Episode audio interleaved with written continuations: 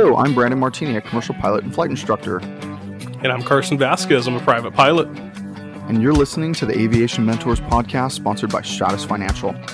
So buckle up because the Aviation Mentors are taking off.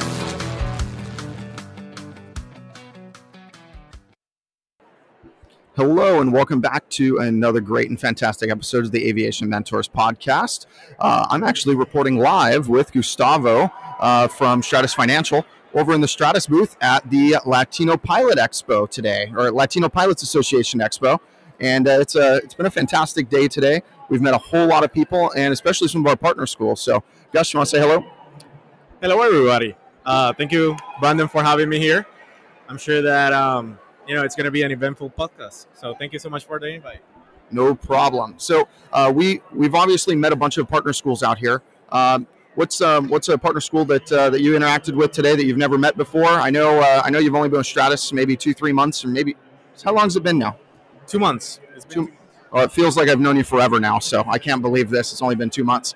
Uh, but uh, I, I, don't think you've ever met any partner schools in person.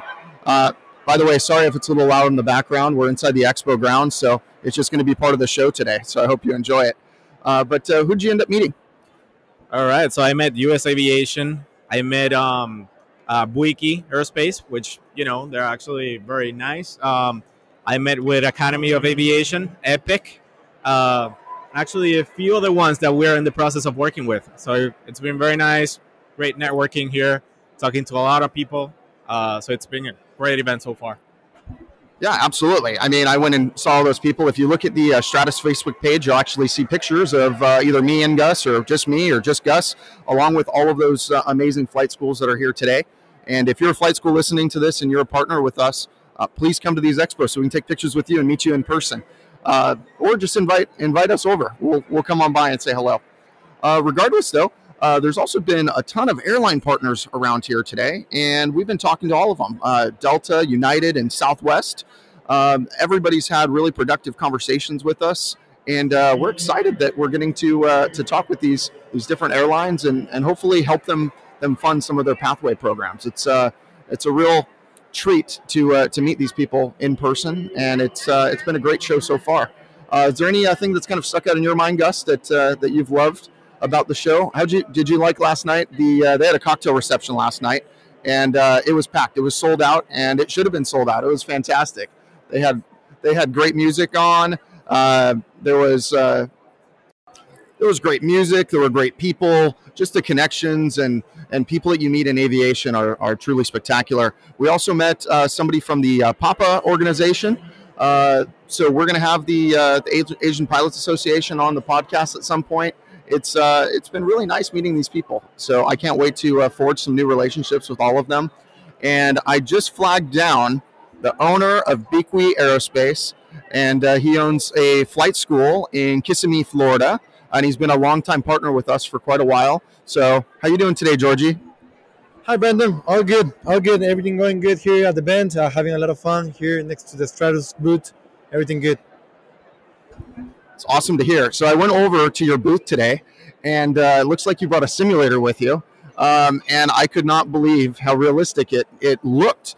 The feel wasn't quite there, but it but it was realistic looking for sure. And I think it was the Gleim uh, the Gleim uh, simulator with X plane installed, and uh, it had a, a G1000 172. It was fantastic. So um, why'd you bring the simulator out to the expo?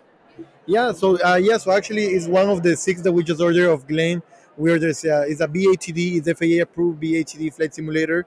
Uh, it's uh, the sensation is a little bit more, uh, you know, more than the actual airplane. So the idea is that you overshoot sometimes on the approaches. The idea is that you overshoot on the approaches. The idea is that you exaggerate a little bit of the movement. So once you're on the airplane, it's a little bit more realistic. Uh, yeah, but we actually bring the simulator so people who's not yet a pilot, you know, they can have that feeling of um, knowing what a plane is, how the airplane works, you know, and have that sensation is actually pretty helpful before you actually enroll into the flight school uh, to just try the simulator. It's the same thing as a discovery flight, but sometimes it's a little bit it's a little bit um, better, you know, to have to have that experience over there. That's fantastic. Is there anyone at the uh, show that you've met that uh, was really spectacular, except for obviously meeting Gus for the first time and me seeing me, I don't know, ten times now? Uh, is there anybody you've met here that uh, you want to kind of shout out to that, that you really enjoyed meeting? Yeah, so actually, yeah, all the all the guests were amazing. Uh, we, we had uh, two uh, students that they're gonna apply. They say tomorrow after the event that they came today. They're gonna check us out tomorrow on the event at the because we're gonna have some planes on this plane on display over there. Uh, they actually did amazing on the simulator. They did amazing, and they have never flown before, but they did they performed super well. Uh, we're glad also to close some uh, other partnerships with all other airlines. You know, like uh, like Piedmont, uh, Mountain Cargo, and other airlines that they're gonna be going to the um, to the to the school, and we're super near close to close a relationship with JetBlue. So yeah, it was a nice expo. Oh, that's fantastic to hear. I'm, I'm always excited for your growth. I've been watching you grow for, I don't know, I think we've been working together for a little over a year now. And it's been fantastic seeing you grow. And I can't wait until you open even more locations. Uh, by the way, uh, Georgie's the one who, who lent me a 172 in Puerto Rico when I went to go visit my, my friend Anthony out there uh, late last year. And uh, it was a blast. So thank you again for letting me do that. And I had such a good time in Puerto Rico. And I, I hear that you're opening up more locations. Is that true in Puerto Rico? Yep. So Puerto Rico, it was an underestimated market. Uh, once we opened the first one in Aguadilla, we decided to open our second one in San Juan.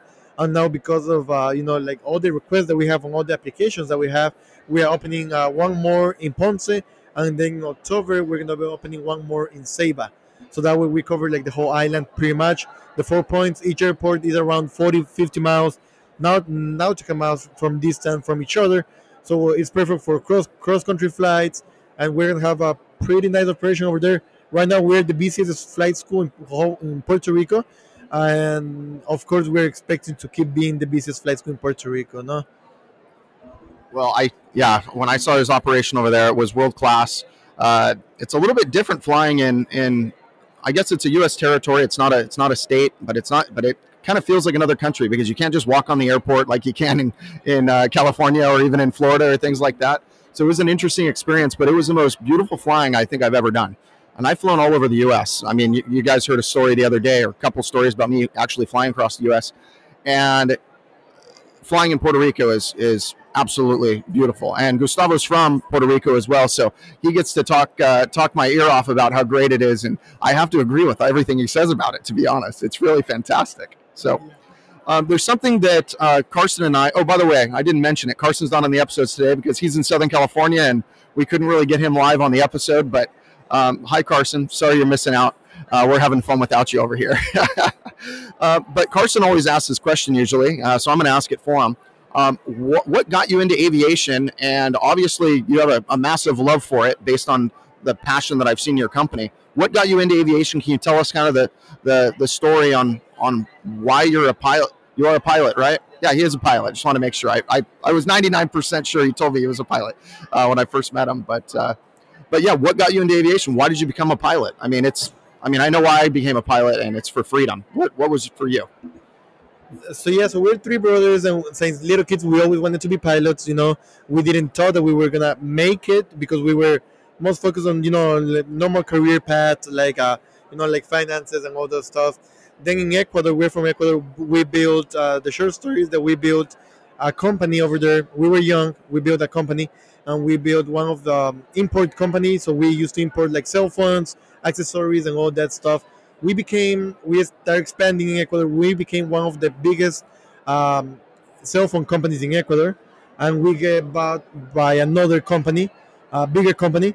So we had uh, some money, you know, we had some money, and we decided to move to the U.S. to buy a plane, and with that plane to to learn how to fly. We buy the plane, and sadly we couldn't find any instructors available. We went to a lot of flight schools with our plane, and we're like, "Hey, can you teach us how to fly?" and they were like, no, we don't accept this type of, uh, you know, like you need to do everything through the school. We were like, okay.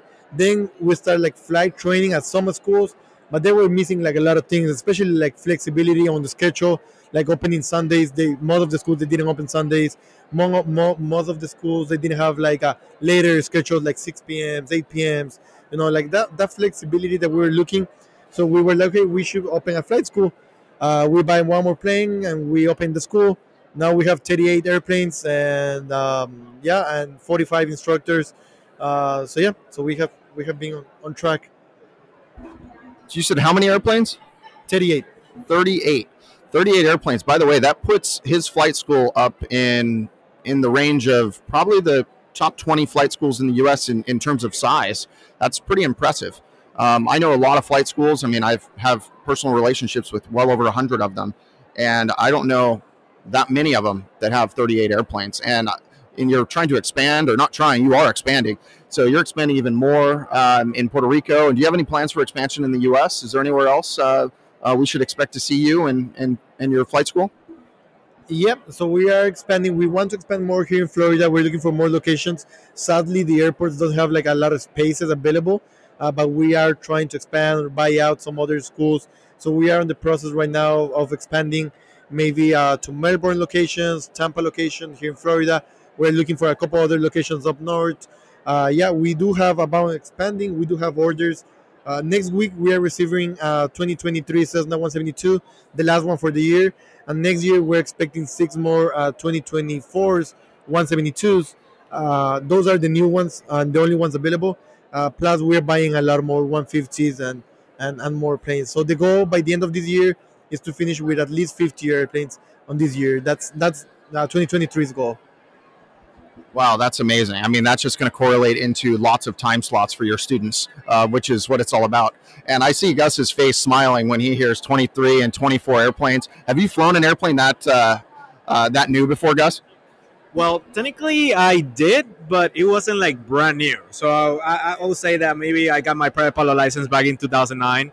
Uh, I was flying like 2006 airplanes, but I haven't flown a brand new one. So hopefully, I can rent one of those when when you get them.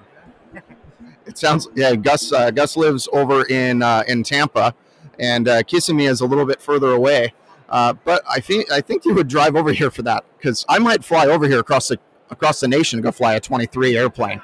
Uh, but actually, I did get to fly a 23 airplane. Uh, when I went to Puerto Rico, he gave me the keys to a 23 airplane. So that was literally the newest aircraft I've ever flown in my life.